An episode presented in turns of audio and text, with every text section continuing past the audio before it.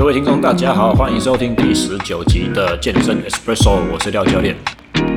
在节目开始之前，我先来段广告哈，就是如果你是身在台中的朋友们，你有私人教练课的需求的话，目前我在台中市北区的史壮健身场租授课哦，所以如果你对健身有兴趣，或者如果你是专项运动员，你想要突破自己的体能瓶颈，来增进场上的表现。或者你是家里面有长辈，希望能够让长辈的生活品质能够提升，或者是如果你有认识小朋友，或者是你自己本身就是家长，希望让孩子能够在成长的过程中能够动得更健康，欢迎透过脸书或者是 IG 的私讯来向我询问课程哦。好，今天要讨论一个相当简单的话题，就是蹲举和硬举到底差在哪边，然后。更重要的是，我在训练的选择上又要怎么选？呃，从定义上面来讲的话，呃，深蹲和硬举这两个动作最主要的差别是一个是从架子上把东西扛出来，背在身上往下，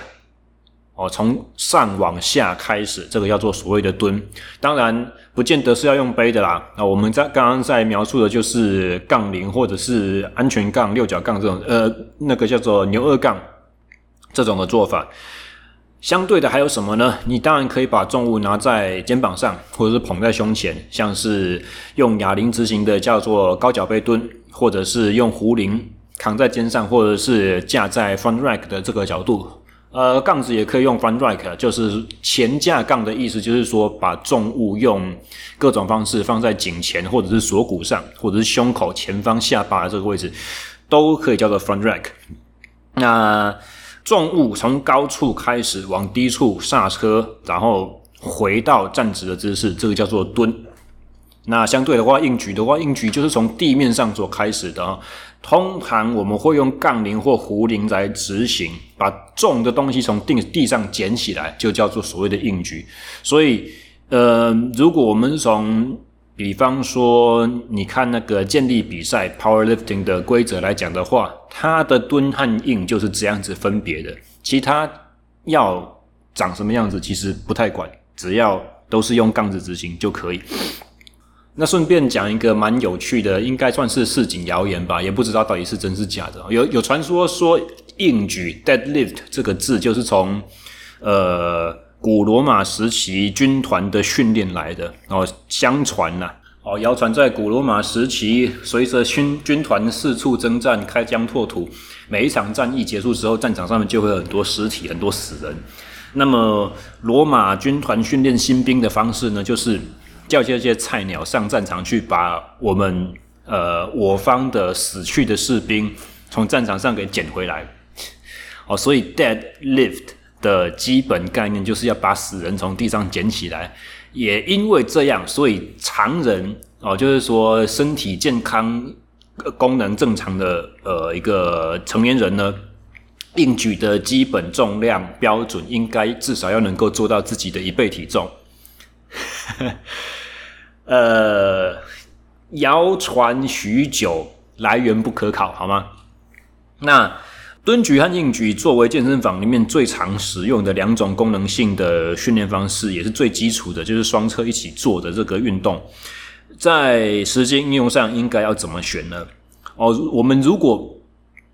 不把专项运动的需求拿来讲，如果讲脚踏车选手的话。我们可能会去，我们可能会说，呃，你作为公路赛的选手，或者是场地赛发车启动的选手，你需要多练硬举。那么，作为一般腿力增强的话呢，大概大腿前侧吃重吃重一点，所以我们要做蹲举。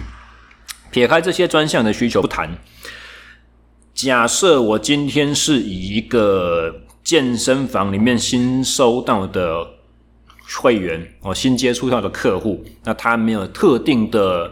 运动目标，通常我会从蹲的动作开始教。为什么？因为蹲的动作跟我们从椅子上面的坐姿起身最相关，所以它最好学。但是在我自己个人的看法，哦，蹲举你大概熟悉上手了没多久，做两三堂课习惯了之后呢，我们就应该要把重心放到硬举上。为什么呢？因为硬举这种把重物从地上捡起来这种动作形态，其实跟现代文明人生活里面偶尔会遇到的一些困难是最相关的。譬如说搬家，譬如说采买，譬如说你停机车的时候要调位置，这些动作都跟我们从地上把重物用适当的身体角度，用理想的发力机制抬离地面，会比较有关系。呃所以，对于一般没有特定运动目标的人来说，或者他的他的运动的需求，至少在下肢的动力形态上来讲，没有特别的专项性，那我们就会从硬举的方式来去做训练，我觉得比较恰当啊。这个是一个个人的看法。那当然。蹲举和硬举也有很多的变形，最常见到的就是呃负重形态。刚刚我们讲了蹲有很多种不同的拿法，硬举也是一样。我们可以用杠子，我们可以用左右两手提着壶铃，那我们也可以用一个叫做六角杠的器材。那在左右这样子拿，以及站在六角杠的那个六角形里面，左右各提一个手把，这样提起来的这种硬举形态呢，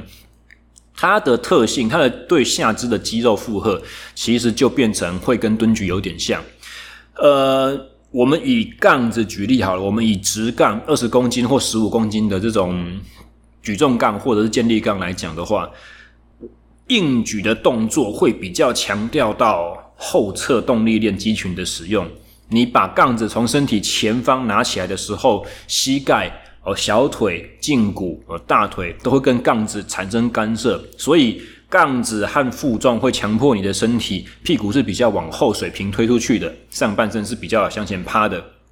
哦，这个是以传统式腿站在双手中间的这种窄腿式硬举为举例。那你如果是做脚踩外面开的这种相扑式的硬举呢，就稍微比较不一样一点，身体就会比较直立。哦，大腿的股四头肌和大腿的内收肌会比较吃重，后侧动力链，呃，所谓的 hamstring 这些，呃，膕绳、膕旁肌、膕绳肌，或者是我通常习惯跟学员讲说腿后肌啊，因为这样听起来最容易听得懂。这些肌群呢，相对就稍微使用的稍微少一些点。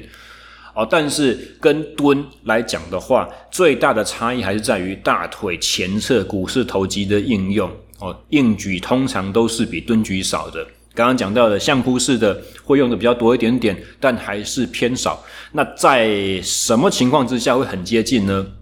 六角杠的时候，哦，重物提在两边，你左右手各提一个壶铃，各拿一个哑铃，或者是你使用六角杠，这都会让大腿前侧，因为这个时候你的膝盖前面没有东西挡住了，所以膝盖可以自然的向前飘出去。否则的话，你如果是说直杠硬举。虽然髋关节有屈曲，膝关节有屈曲，下肢的三个关节髋、膝、踝都有在做弯的这个动作，但是直杠硬举通常来讲，膝盖的中心点是比较没有往前跑的。哦，蹲的话就可以，所以深蹲的时候，绝大多数人只要你做到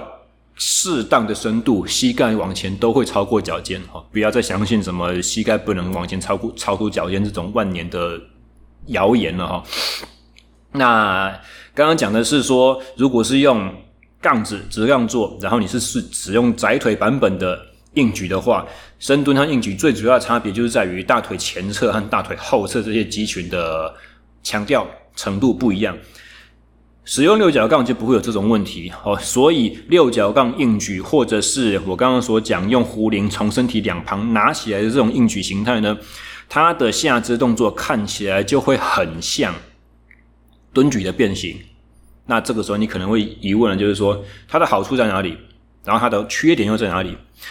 好处就是它的背可以打得比较直，那对于躯干强度还不够的人来讲，后侧背肌或或者是核心启动的技巧还不够的学员而言，六个角杠硬举比较不会有太高的伤害风险。那当然，因为它对这些背肌的 loading 是不够的，相对你也可以说，这个训练对于背肌的强化效果就不够好，或者是因为我们没有做过大幅度的躯干前趴，而且膝盖也可以相对的往前挪动。简单来讲，就是做起来动作比较像蹲，啊，比较不像直杠硬举。那这个时候，对于你的柔软度的挑战，对于你后侧腿后肌 hamstring 的这个训练效果，也会比较差一点点。那到底要做什么？我个人的看法是全部都要做，相扑式的也要试着做做看哦，双腿在手掌外的这种直杠硬举。传统式窄腿的双脚站姿在手握宽度以内的这种传统式硬举，哈，窄腿硬举、直杠的，或者是六角杠的，或者甚至是单脚的，都应该要试看看哦。如果我们没有要把自己的运动局限在单一个项目上。如果你不是要拿这个项目来比赛，如果你不是要拿突破这个动作可以举起来的重量，或者同一个重量可以举的次数来当目标的话，你追求的是全方位的健康和身体能力的提升，不同形态的硬举，你全部都应该要尝试啊！因为在这些不同。像我们刚刚所说到的嘛，生活中容易遇到的这些困难，譬如说，我要从地上搬起一箱三十公斤重的菜，那个箱子的形状很奇怪，你是不是手必须要往很底下去摸？那如果纸箱没有挖那个握把洞的话，你就要从最底下去把那个箱子给捧起来。此时你的脚是不是踩得很开，看起来很像相扑式硬举？可是你的身体又往前趴的很多，所以以躯干和背肌的角度来讲，又很像窄腿式硬举，对不对？啊，所以类似这样子做法，或者是假设你今天哦被你卡在停车格里面被卡住了，你必须要身体稍微挪一下，那你必须要弯着身体去把右边的机车挤开一点，把左边的机车挤开一点点，那这个时候是不是你变成有一点点左右不平衡的负荷在里面呢？所以。